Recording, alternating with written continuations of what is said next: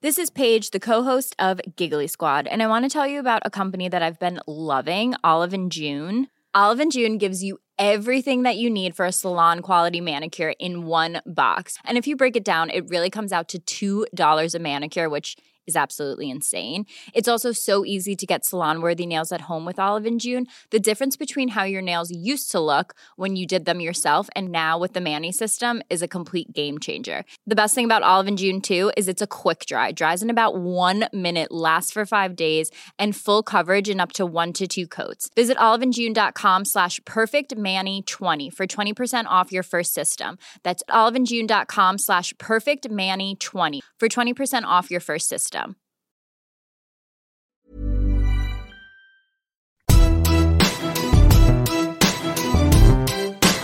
a grain of rice, a, a grain of rice is going to tip the scale. Just remember that, lads.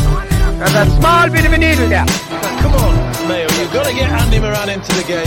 Listen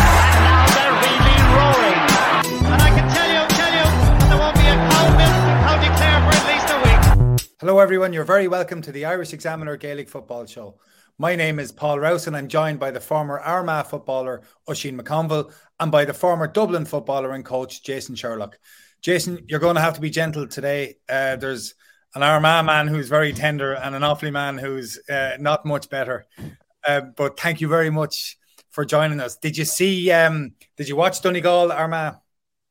I did, I did. Um, I there was a lot of sport on. Obviously, it was very. Uh, it feels very early in the year, but obviously with the good weather and the good weekend, you certainly got that flavour of of championship football. And um, yeah, there was there were some g- great games, and obviously we'll go into detail about a few. But I suppose my my, my kind of reflection I had on the weekend, um, like for every Donegal there's an Armagh, for every Wexford there's an Offaly, for every uh, Wicklow there's a Laois it's such a shame and i think it reinforces that idea about a league championship format because like it, whatever the results the, the scoreboard isn't the only judge of success and each and every one of those teams had put in the same amount of effort to prepare and, and perform yesterday and for some teams it didn't and it's just a shame that a lot of those teams now will be judged by either a great win or a bad loss. And I suppose there's something in that to unlock and unravel. But uh, certainly, from a, a, sporting perspective, as a supporter, it was great to see uh, championship football.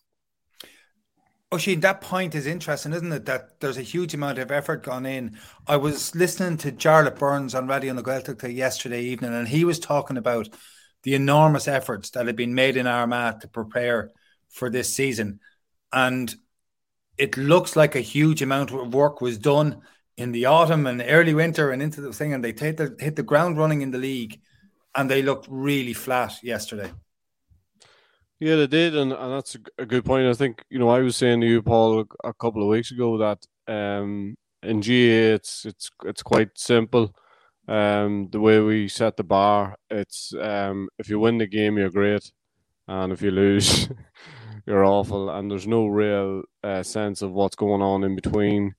Uh, I, I just feel as if maybe I'm I'm too close to the Armagh thing, you know, in that I, I do see a lot of I still see a lot of positives in you know in, in what has been going on. Uh, I haven't thought about the match. It took me an hour and forty minutes to travel to Ballybofey yesterday, and it took me three hours and twenty minutes to come home.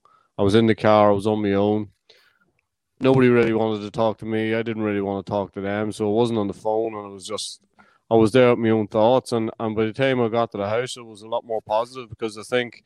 Uh, the nuts and bolts. I definitely think the nuts and bolts are there. I couldn't have said that in, in previous years. Um, have had some significant wins this year, but I do understand that you have to perform on Championship Day, and, and that's the unforgiving thing about Championship football. And um, the yesterday to give themselves a, a, mountain to claim. You know, by like uh, with 25 minutes gone, I couldn't have been any happier. It was five each, and uh, and, and Armagh weren't playing well, and I thought, you know, Armagh going to have a purple patch, and they had that purple patch after half time. They had 11 minutes of complete dominance, and uh, yet Donegal had won one on the board, and we had nothing, and that sort of uh, summed up, you know, how the game went for Armagh. But you know, there's a there's a lot in that as far as you know, it's it's there was a sense yesterday from a lot of Armagh supporters leaving that we hadn't done ourselves justice.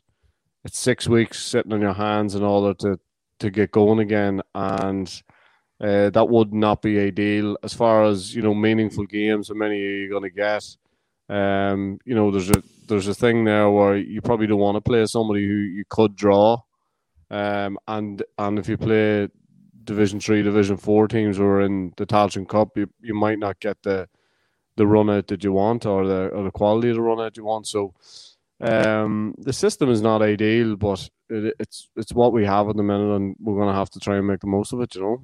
Jason, Dublin, when when you were involved from 2015 onwards, were brilliant at timing performances for exactly when they were needed. If you were if you were involved with Armagh now today, would you would you step back for a couple of weeks? Would you cut the panel loose for a couple of weeks and then come back to it because it's six weeks before they will play in the qualifiers?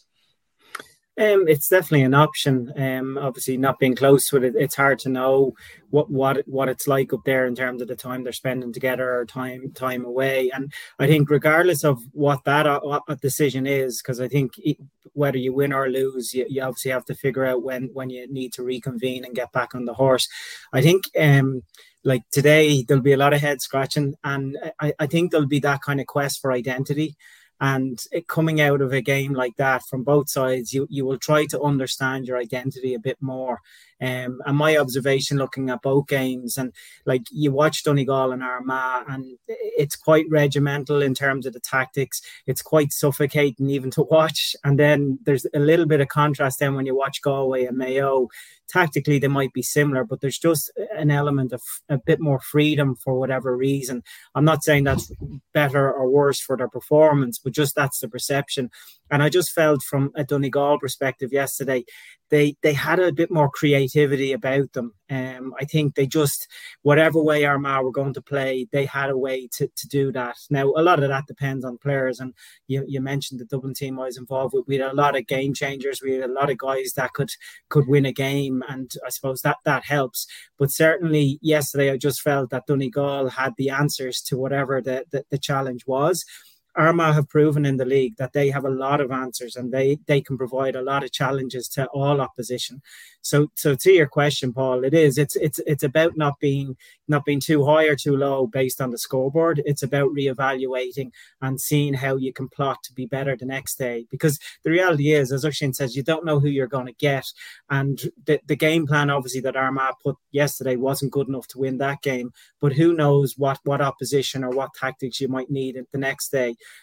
Um, I certainly felt that in the Galway Mayo game. I think it was the tactics to win the game, but that's not necessarily going to be the tactics they will need for their next challenge or challenges down the down the road. So again, it, it's a really interesting part. Um, you do need teams that I suppose are comfortable with their their own identity and that they have that kind of autonomy and creativity to figure out the challenge uh, that's presented to them from day day from day.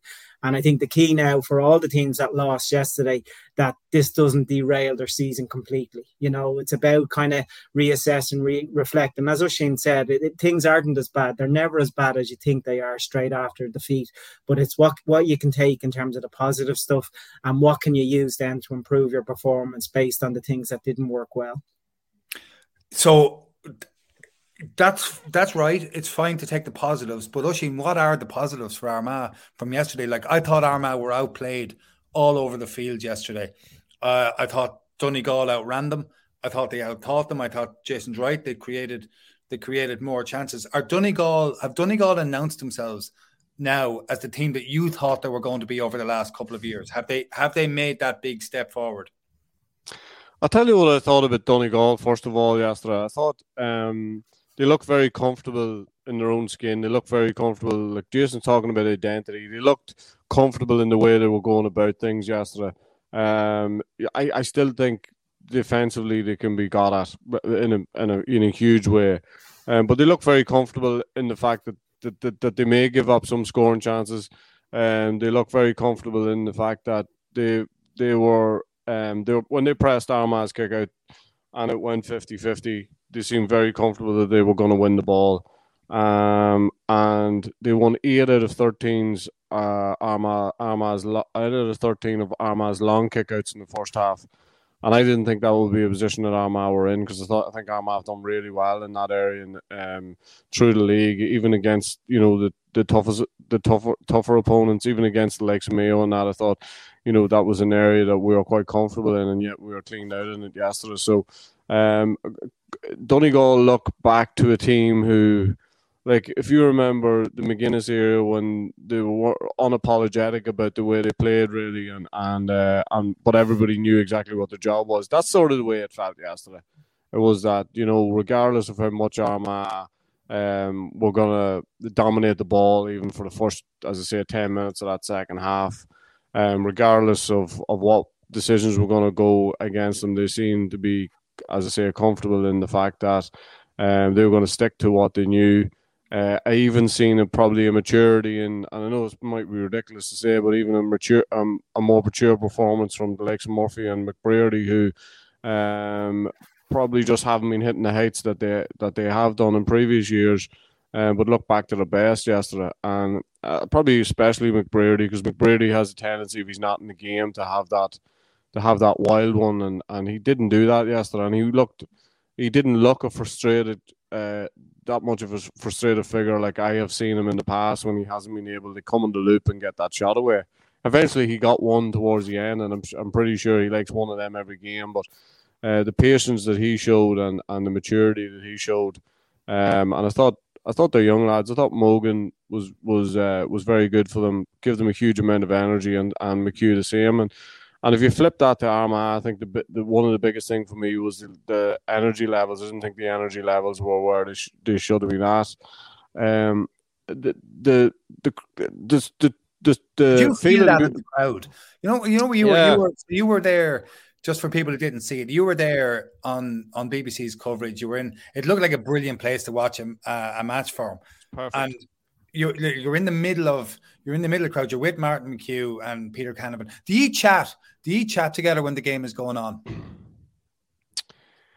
We normally would if if if it, if it was two teams that there was nobody had any you know uh, skin in, but obviously Martin McHugh had a son playing. I had three three nephews on the panel, so uh, there was a there was a wee bit of an edge to it yesterday, I suppose. uh, there was a few there was a few decisions being questioned, and there was a few we had a few verbals between ourselves. Nothing that that can't be uh, uh, sorted out over the period of the next five or six years, but um, uh, uh, and a little bit of couples counselling. But um, yeah, the, the thing about the thing about um, the crowd beforehand was there was a serious buzz around because I had been in Corrigan Park the day before and the crowd literally didn't come in until 10 minutes before the game started. But there was a real buzz. I arrived in, in Ballybofey about 11 o'clock and you could sense it was one of those real challenges. It was almost like as if you were in Clones. It was one of those real challenges. A lot of people had already got there. They were sitting around or having a drink or or a tea or whatever they were having, and and uh, and it was an atmosphere was building. But see, when they get into the ground, I noticed there was a real nervous. Ner- both sets of supporters seemed really nervous about what was going to happen, um, and I felt as if both of them wanted an opportunity to get their get themselves into the game, supporters wise. You know what I mean? So they could get really get behind their team. But because of the tempo that the game was played at, that was difficult early on. Now those three points that that Donegal re- reel off at the end of the um, first half give them the opportunity to to um, to get up for a little bit more. But I felt as if we never gave the Armagh supporters a chance to get involved, and um, that nearly happened at the start of the second half, but just didn't quite materialise. So um, I just felt their their energy, Armagh's energy levels just weren't real. It felt they, they felt a little bit flat. But look at if you're not winning that initial ball in the middle of the field and you're not getting any go forward ball um, especially for the first half, it's gonna feel it's gonna feel flat. You're gonna feel as if your backs are to the wall, and and uh, Armagh's backs were to the wall for uh, a considerable amount of that time. Yet, as I say, 25 minutes. I looked at the scoreboard and I said, I am I'm really happy with the way this has gone.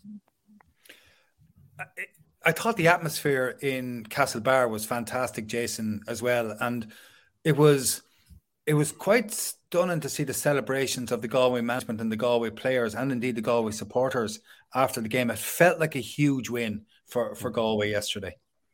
Yeah, and, and so it should. You know, this is championship football, and obviously in terms of the, the the life of that management team, it was obviously a a key a key stepping stone on their journey because obviously particularly in their last two games it had hadn't gone their well their way. And then um if you if you factor in their last their recent games against Mayo as well. So it definitely was a game that meant a awful lot. And you could see that. And again that brings its own challenges as well. And I think uh, Mr Joyce was very very quick in saying it after the game about we'll enjoy tonight but we, we need to regroup uh, straight away for for two weeks time. And and that again is part part of the challenge. And when when you say when you ask about kind of what are the positives you, you take out of a game, in a lot of ways it, it, it's it, it can be a lot more positive on the losing side because now you know you're exposed in terms of where the the areas to work on are. So for example, if it's if it's a, a, ball around the middle of the field, you, you have something to work on and go after.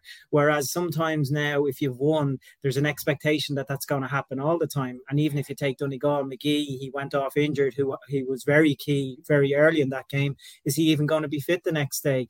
I saw Comer was kind of limping as well, big player for Galway. So again, these teams, I, I suppose, until they do it game after game, there's there's still going to be question marks about them, and uh, definitely I would see that. Uh, I, I, I think that point is I think that point is really important. That that point that you find your work ons to it. So I want to I want to put this to you about Mayo. Mayo won won the kick out contest with Galway. They gave away fewer turnovers during the game than Galway. They conceded fewer frees than Galway. They had more attacks. They had 40 attacks to Galway's 27. They had more shots, 31 to 22. So if we leave aside the scoreboard for a second, the key differential here is really, really simple. Mayo lost the match because they got they had a 52% conversion rate on their shooting. Always conversion rate was 68%. So when like you've analyzed Mayo football played against them year after year for Dublin, right at right at right at the cusp of this team. It seems that they continue to fall short on the same thing. Um, yeah, but I also see a lot of admirable qualities about Mayo. The fact that they're they're still in the conversation, they're still so prominent after the years of of coming so close and, and being on the wrong end of defeats. The fact that they got a trimming in the league final and they're still back with five minutes to go back against the wall and they're still coming forward. There, there's something that you would love to have in, in any DNA of a team. But but yeah, when you talk about the tactical, I suppose, elements to win a game, like you obviously are drawn to that in terms of that kind of conversion and execution piece. Um, it do, it does bring up another kind of factor because again, there's no right or wrong way to play the game of football, and there's a big emphasis. Obviously, aesthetically, we love an open flowing game and attacking game, but like as we know, it's not about the beauty of how you play; it's about getting results. And there's such a, an opportunity cost with a lot of things you do from a tactical point of view. And I think Galway they set up a certain way yesterday, and I'm sure if they if they had looked at the the kind of the stats um, before the game, they probably would have been happy with that because they were going to concede kick it. They were going to concede the kick.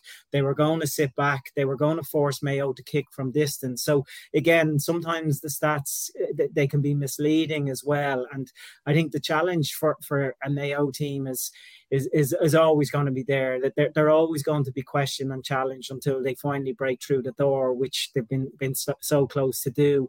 Um, I think obviously when, when they look back at the video it's going to be that third quarter in particular where they're going to look back and and kind of question the, the execution of that that uh, part of the play. And I don't know I don't know what the answer is with Mayo. Uh, they're such uh, they're a team based on emotion and I think that can be a challenge. It brings its own challenges. Oisín played against my Dublin team that were were built on an emotion and it was a very easy team to kind of stop and stifle. And Mayo have to kind of balance that kind of playing with emotion, playing that kind of um, unscripted football, but then getting getting the points on the board, getting the scores on the board to win a game. And again, for for most teams, you would probably write them off for the rest of the year. But with Mayo, you you just don't know. I I would never write them off. They went 22 minutes in the second half yesterday without scoring, and they looked they, they looked absolutely buried with a couple of minutes left and Galway just were clinical just moved it. Every time they went forward, they looked like they were going to score.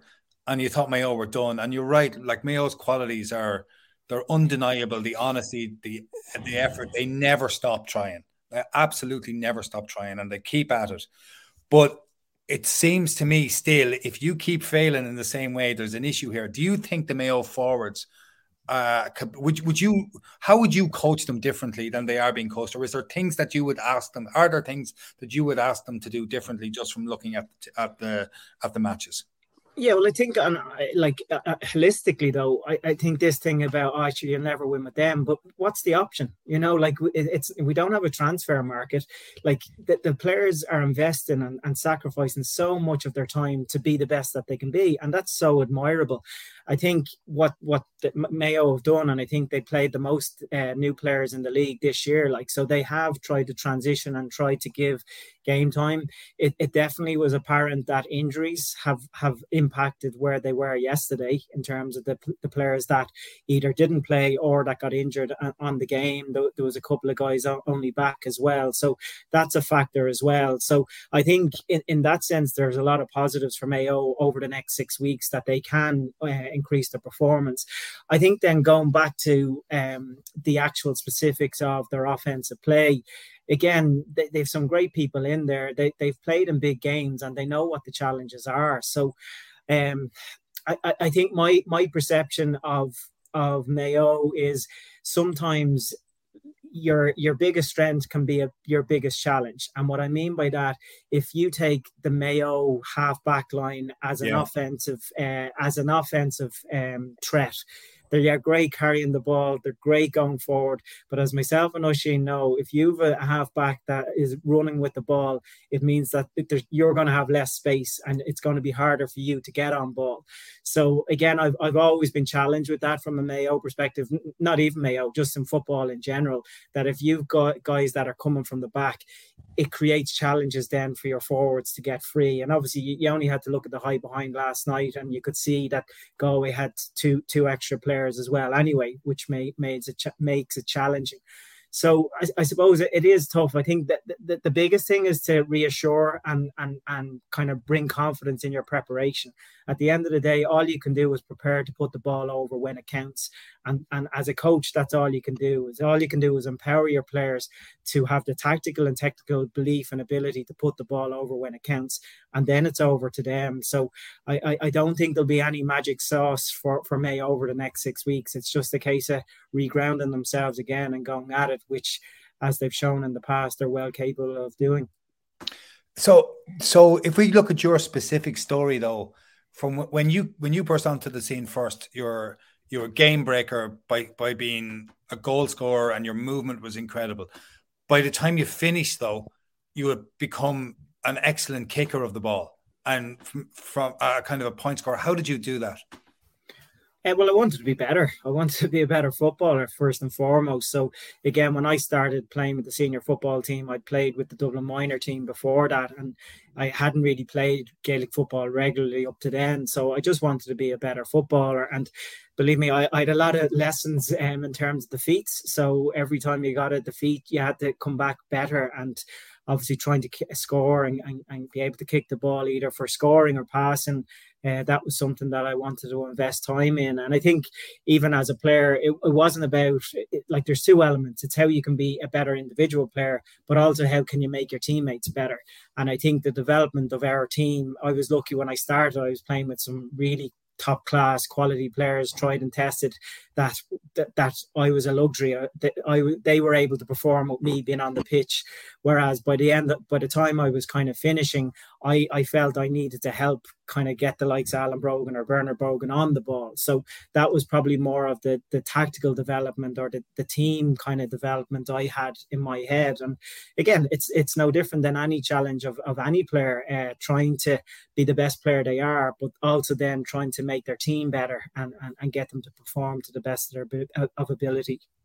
And then specifically in terms of Dublin's forward play, did you did you go into individuals and try and improve their kicking, or did you go into individuals and improve their decision making? How did you do this? Um, God, I, I, I wouldn't. I don't. If any coach thinks they do something, I'd, I'd question it. You know, ultimately, it's the, it's down to players and it's their care and it's, I suppose, their intelligence and their belief and motivation to become better. Um, certainly, you'd like to think as a coach you can maybe point out things in terms of what might assist, or you might get used to how a player pre- prepares and and how they do things well and, and what happens when they do well, and you might be able to kind of shine that mirror at them to reassure them and kind of build that confidence and faith in in what they do. Um, but again, I think th- the biggest the biggest compliment I would have for the, the guys that I worked with is that that no one was bigger than the team. They wanted Dublin to perform and they wanted to take the best option for Dublin. And I think what I love about what I've seen of Donegal, and it, it isn't a coincidence, that goal yesterday, the, the, the hand pass goal in, that's something they've done regularly, consistently now over the last few years, and it's probably it, it, aligns with my philosophy about doing what's what's the right option for the team. And I think it's a great trait. I think it's a great uh, it's a great attribute to have in your team. And even they got one. If you if you look at Langan's point at the end, and I know it's so hard when you're in front of a goalie and you see the whites of his eyes and you can see the headlines if he if he pauses for another second, he has a hand a, a little layoff to to his right hand side, and it's another team goal. So again, as a coach, I suppose it's trying to kind of try to kind of um, make a player understand how okay, yeah, we want you to be, be the best you can be, but how can you actually make our team perform even better? Oisín, do Galway look like they're a team who could be dangerous through the rest of this championship? And I mean by dangerous, All Ireland semi finalists, All Ireland finalists, and so on. Dangerous if they if they keep progressing, Paul. I think they still have there's still a there's still a, a, a good body of work to be done with them. I think yesterday will help them because I think it will. Um, well, I think it'll help them as a as a, it'll help the management team, and as a result of that, that will help the um, the players because it's easier to say something when you know when it's walked, and I think that has been the I think that's been a problem in in Galway is is really uh, committing to a certain way of playing, um, even if it's only the nuts and bolts of that or or the nucleus of what they want to do, and they will tweak and they will change things, and and they may not necessarily play in the same exact same way, uh, but they're going to come up against different challenges.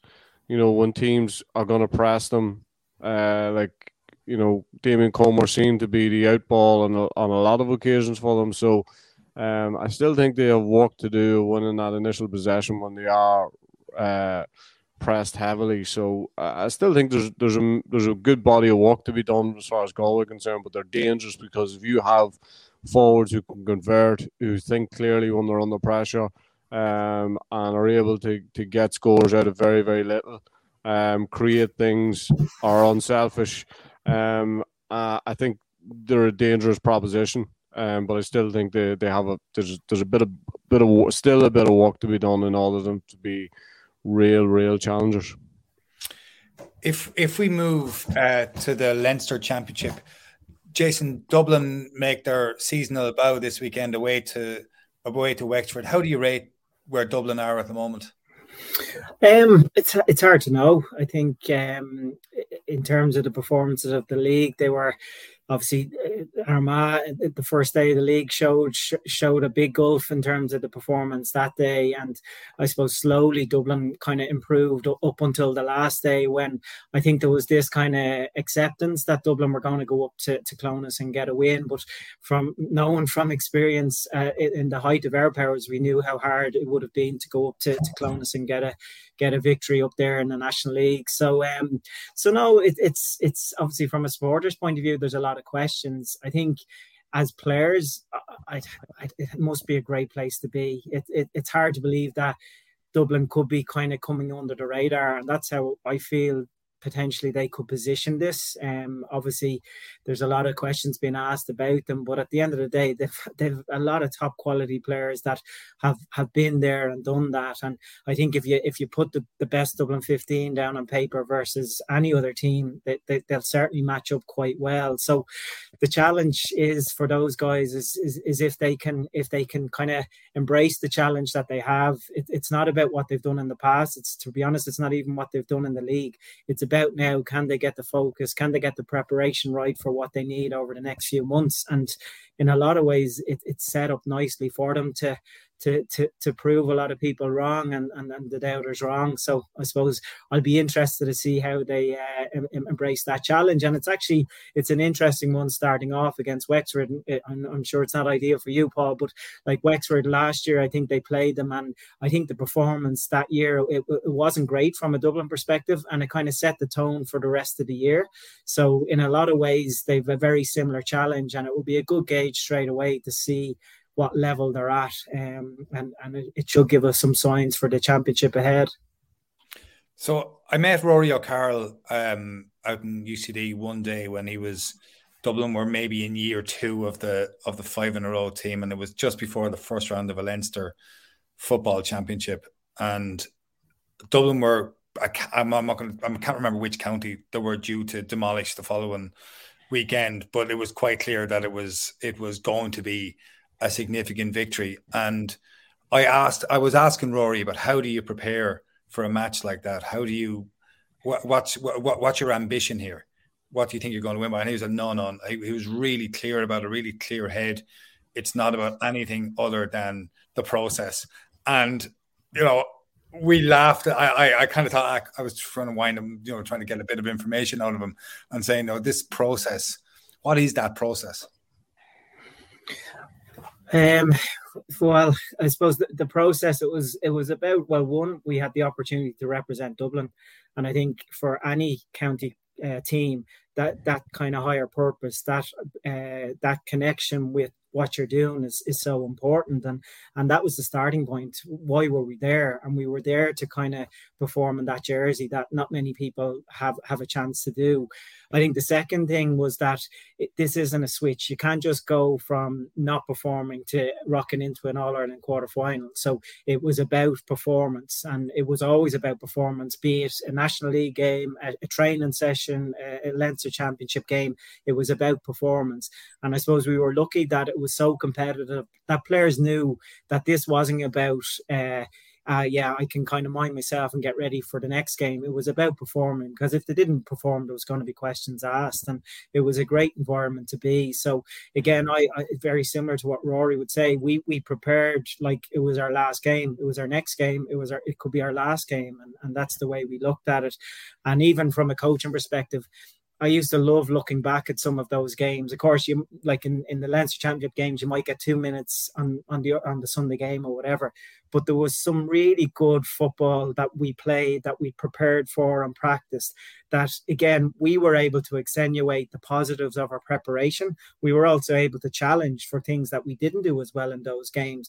Yet, going back to my point about the scoreboards, people might have seen a scoreboard being one sided and thought, well, sure, there was no value in that. So I suppose from a Dublin perspective at that time, that was that's what the process was for us. It was about just keeping in the present and appreciating and respecting the opportunity that we had.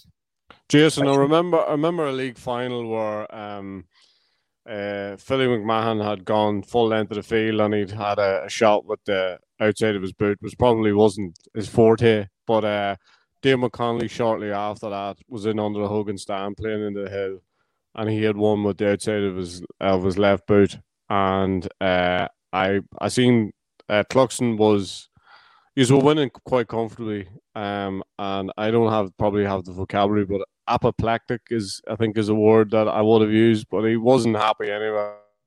And the next thing, the two boys uh, were taken off, and is that the sort of is that the sort of standards or the sort of you know stuff that you're talking about when you think about um, trying to maintain those standards and, and getting getting small things out of out of games like that? Yeah, well, uh, like I don't recall it to, to, to, the exact moments, but I've no doubt it happened. And I think, yeah, it, it would be a snapshot of, I suppose, what we prided ourselves on. And I suppose everyone knew their role. And uh, going back to what I said earlier, it was about doing the, the taking the best option for the team at that moment. And again, it wasn't about we weren't prescri- prescriptive in terms of you must do that or you can only kick from here or there. We trusted, we respected, we gave, we empowered the players to take what they felt was the best option for the team at that given time.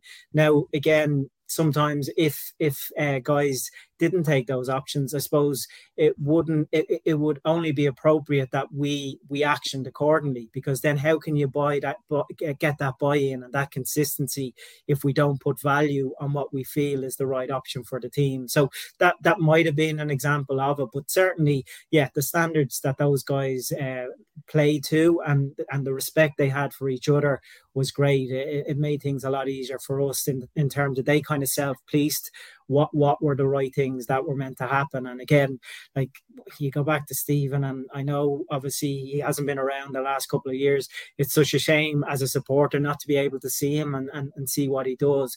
But certainly from a, a person, an individual who cares as a leader, um, to take a guy out of a, any environment like that is obviously a, a big loss to have. I should say, by the way, that in terms of what Rory O'Carroll was saying, he's he he he was talking exactly about that, about the importance of performance and not thinking about the result, but about preparation, doing what it was right, and to treating every minute of the match on its own terms. It wasn't it wasn't intended as as as jargon. Um, with, with, within within that sense, this idea though that Dublin Dublin would train the way you play the primacy, it seems to me, a huge premium was put on Dublin training on skills development. Is is is that a perception? Is that something that you did? Did you do walkthroughs on the field with with players as well, or was it very much uh, unscripted? Um, no, I think, uh, and again, you pick up things all over the place, and, and and obviously Jim, like there's a lot of articles about how where he looked for for inspiration and for for uh, synergies in sports. And like one one that I picked up was um, from American football point of view, the value of a good coach is is the coach that can put his players in different situations on the training pitch to prepare them for for the real real match. So again, the, the reality of Dublin, particularly in Leinster, is we mightn't have gotten the challenges that, let's say, Donegal or Armagh or Mayo or Galway got yesterday. So we had to build that into our preparation in our in our training sessions. And again, how could how could we, I suppose, take our players out of comfort zones? How could we build in that resilience and that kind of appreciation for when when the time comes? That they, they do take that, that they one they see what the challenge is that the, whatever that challenge is presented and then they understand what are the tools to unlock unlock that challenge. So that was the really cool thing about um, i suppose coaching a team like that that we were able to come and kind of craft challenges for them in terms of situations that they might fa- face and encounter.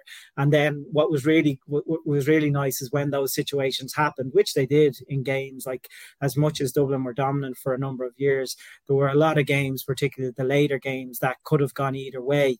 And it was just it was very satisfying to see players kind of understanding what was in front of them and then figuring it out for themselves. So so to your to your question, Paul, yeah, we we we, we kind of threw everything at it in terms of when you look at the technical preparation, the tactical, the physical piece, we looked at all of those kind of um parts of the game and, and saw how, how we could challenge our players and how we could prepare them. Um, but the biggest part was the psychological piece. It's between the years. Um, that that to me, I think, is the difference between the good and the great.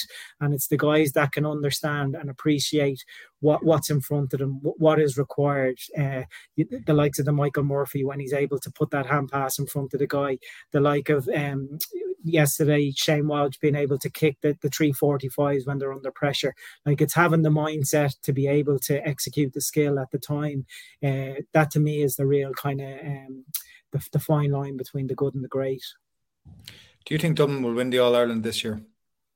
I think they have the capability of winning it. Um, I've dealt with enough of, those players to know the caliber of them and know the capability of them. Um, I think what this is, and I, I suppose in, in a lot of ways, I'm I'm I, am disappointed that we never got the kind of challenge from uh, um, a defeat perspective. We we won. I was only involved for five championships and we won all. So There's a lot of people disappointed you didn't get that. Well, yeah, I, I appreciate that, but I suppose in my selfish coaching way because I do feel that that that defeat, like that that kind of as, as said there, like that point of leaving a game in Ballybofey yesterday and having to scratch your head and kind of question yourself, question your values, question everything you've done. Like there's so much growth in that. Um, you do need to be humble. Like it is a game at the end of the day. There's no guarantee any any day you go, go out. So I think to have that opportunity to be able to say, right, there's no expectation here. There's there's no divine right that we're going to win. That that's a great way, place to be. So I think the challenge, and obviously we won't know what's gone on behind the scenes now, but the challenge is how the preparation has gone since since the league and, and moving into the championship to see if they if they are moving the right way. But but certainly to your question, have, have they the capability of winning All Ireland? Absolutely. You never lost a championship match as a coach with Dublin. But I want to. I lost a lot as a player, my, my more than my fair share. so the league final against Kerry is the only thing that comes to mind where I think was a serious day, and you lost by a point, if I remember correctly. Was how did you go about? How did you go about dealing with that? Yeah, yeah, like and we probably didn't deserve it, but Dean had a had a free kick at the end that I think hit the post. And and to be fair, Dean as a player, I think he took a lot of learnings out of that as well. But I think as a management team, yeah, it it kind of annoyed us. Um, it certainly it certainly grounded us, and definitely looking back on it, it it's it, it's tough because to have an opportunity, I think it was to win four or five leagues at the at the time in a row. Like that that doesn't happen overnight. That takes a lot of accumulative kind of uh, performances. Um, but the one thing I would say, looking back on it, without that defeat, I don't think as a coaching team and as a management team we would have gone on and and kind of prepared as well as we did in championship without that defeat. So um, again, it goes back to that point that there's so much learnings from a, from a defeat and what you do if you can reflect on it honestly and critically amongst yourselves and and extract the stuff that you need to bring with you moving forward. We've um we've we, have we have discussed the Dublin team that the five the five six in a row team quite a lot, obviously, over the last couple of years. And one of the discussions we have over is who is the key player on that team outside of the goalkeeper. So I'll ask you the question: Who is the key player on that team outside of the goalkeeper? Uh, number thirty-six number 36 is the key player like and that that will go to even the backroom team because you are only as strong as your your weakest link. And i think the culture that jim kind of engineered was that everyone felt that they had a part to play. So it's a bit like that nasa saying in the caretaker what do you do? I i help people i help put people on the moon. I think that was the philosophy, that was the culture that we had in Dublin, that we all felt we had a part to assist and support the performance. Because if at any stage that team thought it was about one or two players, we were in trouble. And again, I think it's to to to Jim's credit. Like I know people criticize and say, "Yeah, sure you had the strength and depth in the panel," which is absolutely fair. We had a lot of highly talented players, but at the same time, we had those players that were willing to sacrifice their own game and their own ego to come on and do a job, be it seventy minutes or, or, or seventy seconds. And I think to, to your question, I think um, yeah, every, every player was was as important as each other. Was there ever around the camp? Absolutely, you'd need that. Just you, you wouldn't learn, you wouldn't grow if there wasn't. And I think sometimes victories can kind of um, I suppose, deflect that because we think everything is going well. So that's why it's important that you do challenge performances, challenges, challenge the victories as much as the defeats, because you do need to, you do need reality. You don't want to be kind of fixated on the scoreboard. So um, yeah, I think uh, like constructive conflict is good, and um, I think that that challenges that probe. So uh, certainly, I think any successful team you need an element of of conflict. So that team is hugely identified with Jim Gavin, and I know there was a big backroom team there, and I know you had uh, all the players who were involved in the talk about your role. The, the, players that I've spoken to from that team talk about how instrumental you were in in in the whole setup.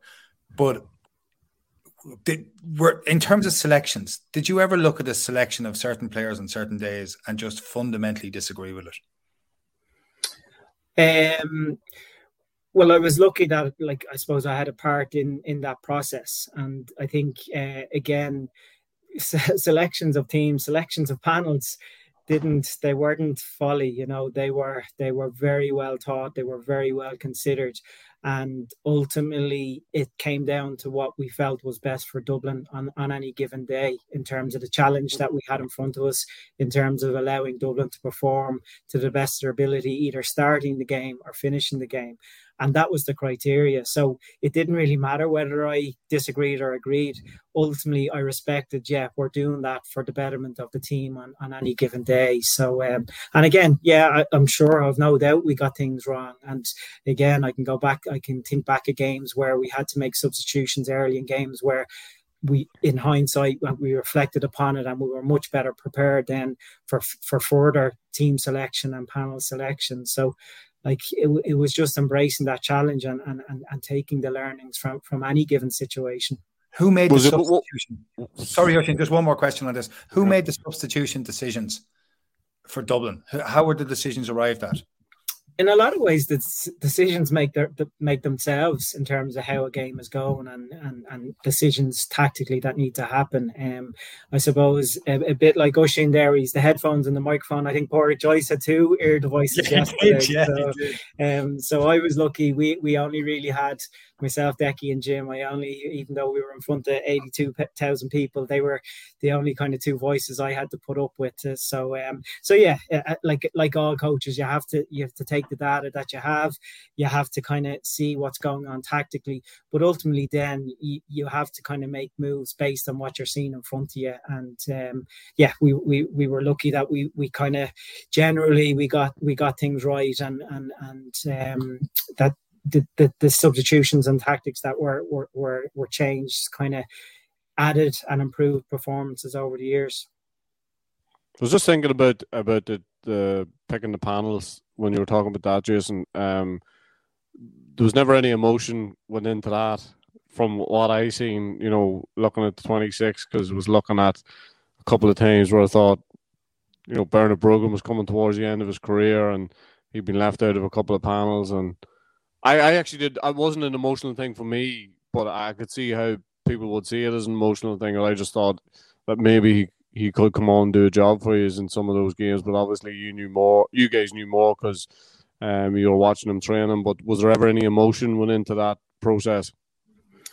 Um, you, you, had to explore it, and part of it when you when you talk about whether you should play a guy or you should put a guy in a panel, you have to talk uh, the the whole piece, the holistic piece, and obviously emotional is a big part, and particularly in that in our last year, 2019, because obviously it was an emotional year. No one had ever won five in a row, so it, would be we had to accept that that was part of all our decisions in terms of what was going on.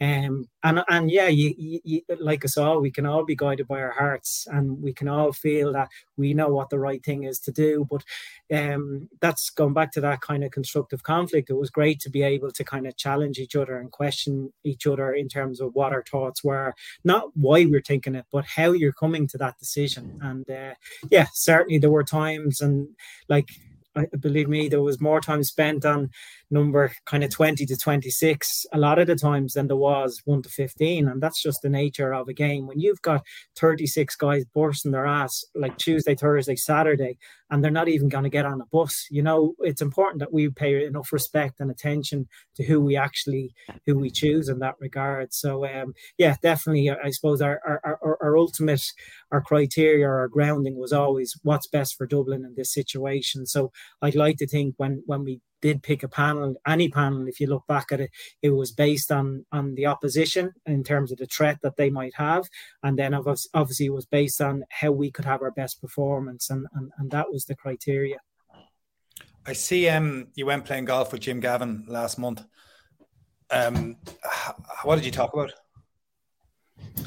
We didn't talk about football anyway. That's one thing. Um, yeah, no, it was good to catch up with Jim. Um, obviously, like all these things, you spend so much time with, with people, special people, and then life gets in the way again. So, um, yeah, he's, he's been very busy work wise. He, he's been playing a bit of golf and he's invested a lot of his, his Dublin time with his family, which is great for him and um, from a personal level.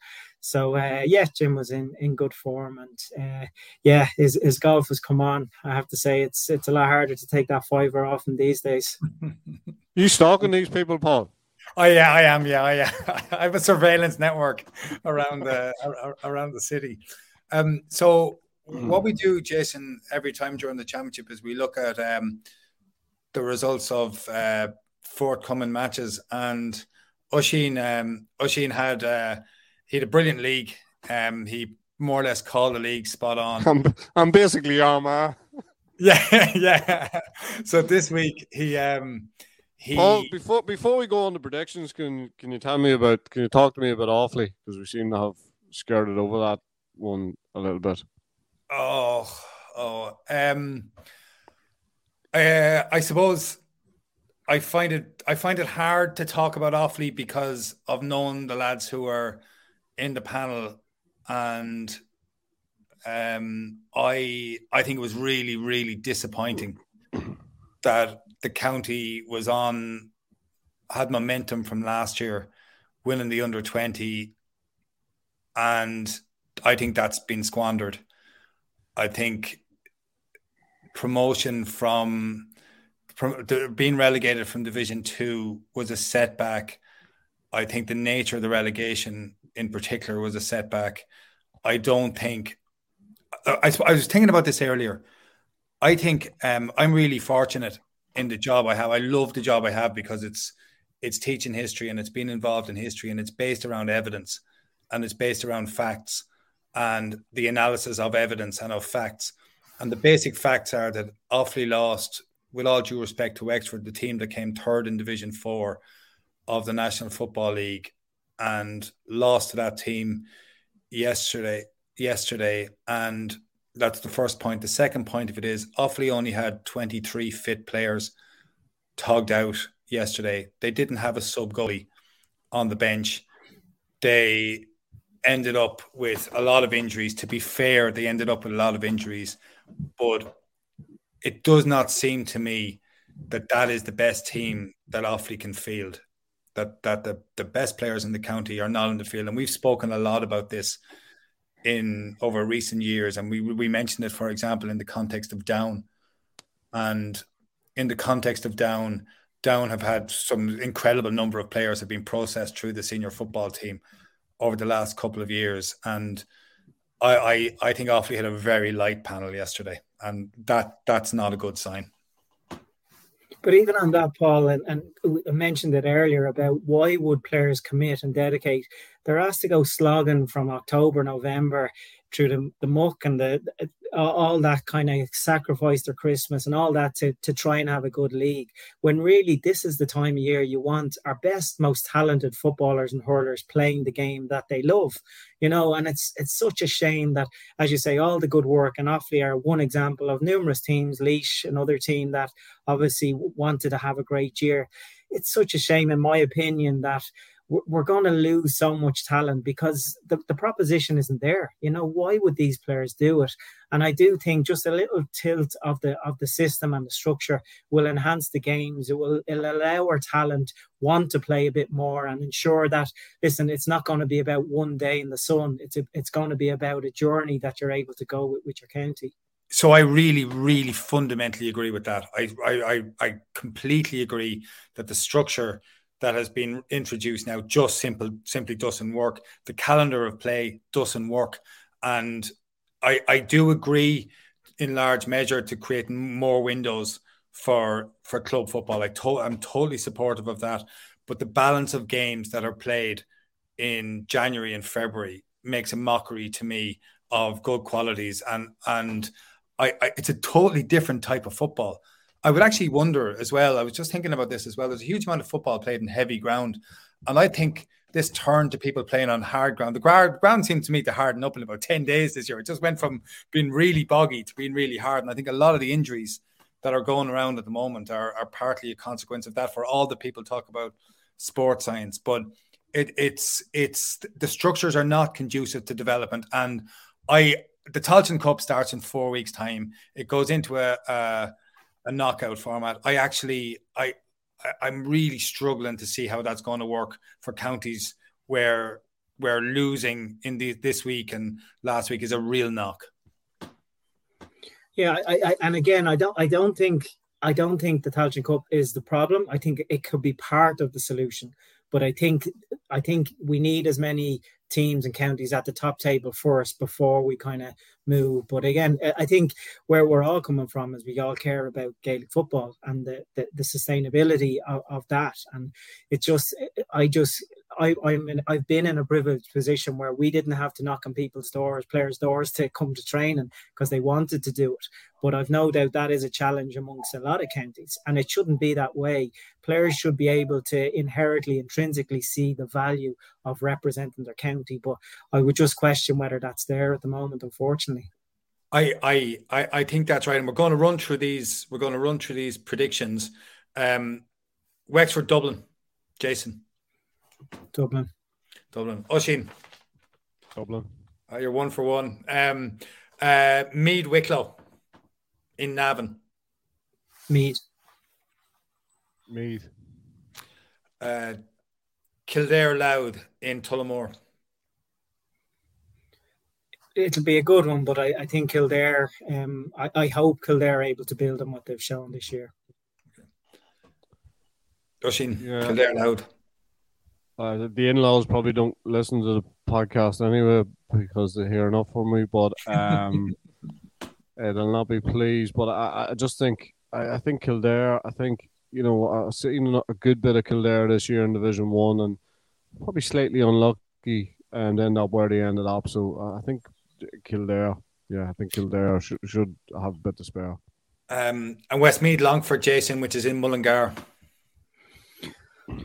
Um, like I think home advantage is a big advantage in, in those type of games. Um, and again, yeah, I like I've, what I've seen of Westmeath over the last couple of years, I, I like what they're trying to do. So I'll go Westmeath. Okay, Monaghan down in Clones. That's me. Yeah, sorry, Jason. Yeah, Monaghan down. Yeah, I think if Monaghan can can build on what they did in, in the league, particularly their last game, um, I, I, I go Monaghan. So, Oisín, I didn't ask you Westmeath Longford. Westmeath Longford and then Monaghan down. Longford have a great ability of of turning the tables on, on the legs of Westmeath, so I'll go for Westmeath.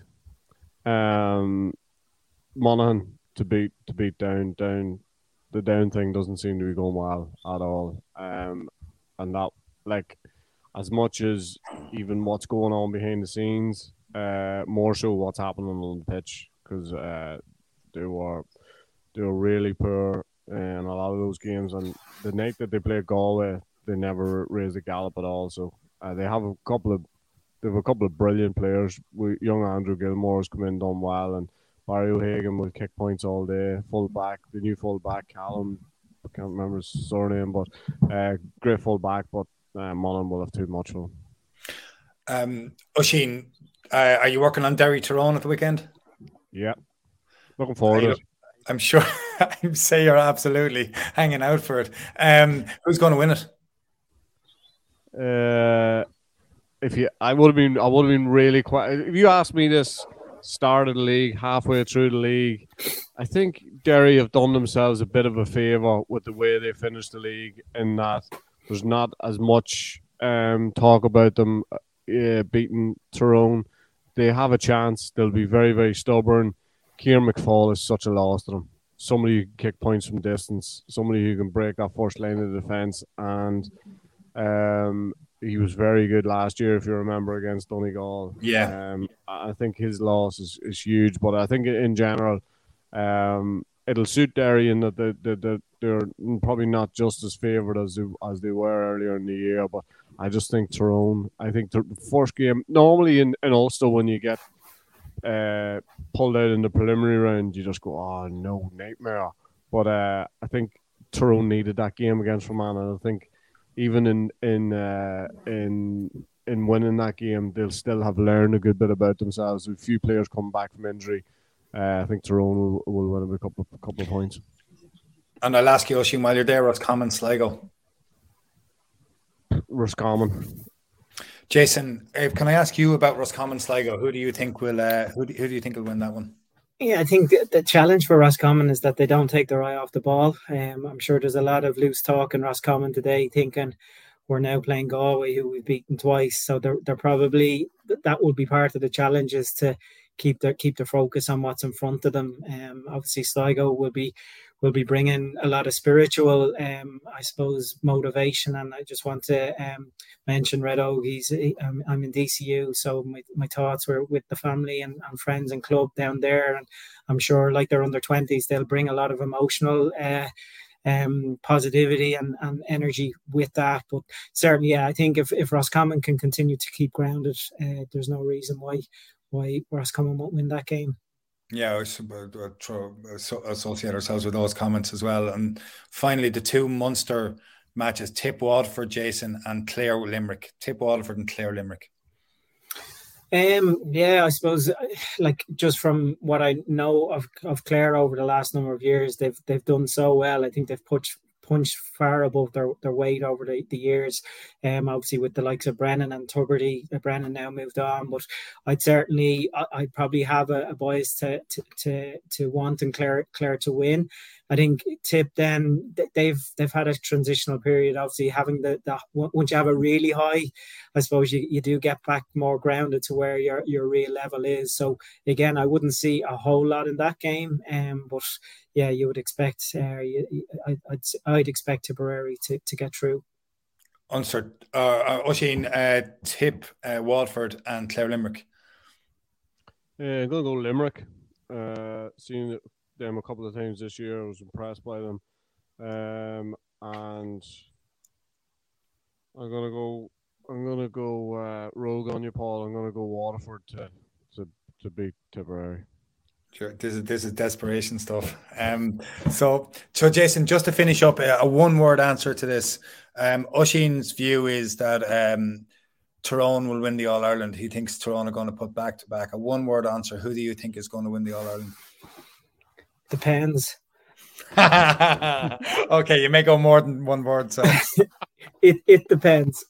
Um, yeah. No, I, I, I think I, I, think it's set up. I think it's great as a fan. I think there's so there's so much in this championship. I think even looking at Donegal and Galway yesterday, they showed the, the level that they can get to, and I definitely think there's a lot of teams that feel they can. The one, obviously, the big one for me is Kerry. Can can they deal with the I suppose the expectancy of of winning an All Ireland because to be fair, we've been here before over the last couple of years and they haven't performed to the level that they've been. And then obviously more closer to home, it's it's how Dublin respond to the adversity they've had over the last year or so. Um, so that's why I think it depends. Can't can't disagree with that statement. Thank you to Larry Ryan for running this podcast, to Rack Raf Rocca, to Jack Neville, to Tony Lean, to everyone at Examiner Sport. A huge thanks to Oisín and especially to Jason for, for joining us today. Thank you very much. We'll be back soon. A, a grain of rice, a, a grain of rice is going to tip the scale. Just remember that, lads. There's a small bit of a needle there. Come on, Mayo, you've got to get Andy Moran into the game. Listen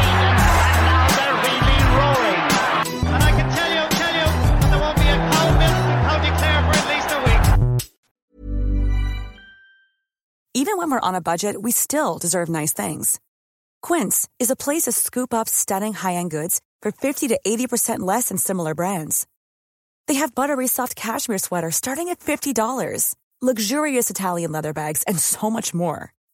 Plus, Quince only works with factories that use safe, ethical, and responsible manufacturing. Get the high-end goods you'll love without the high price tag with Quince. Go to quince.com/style for free shipping and 365-day returns.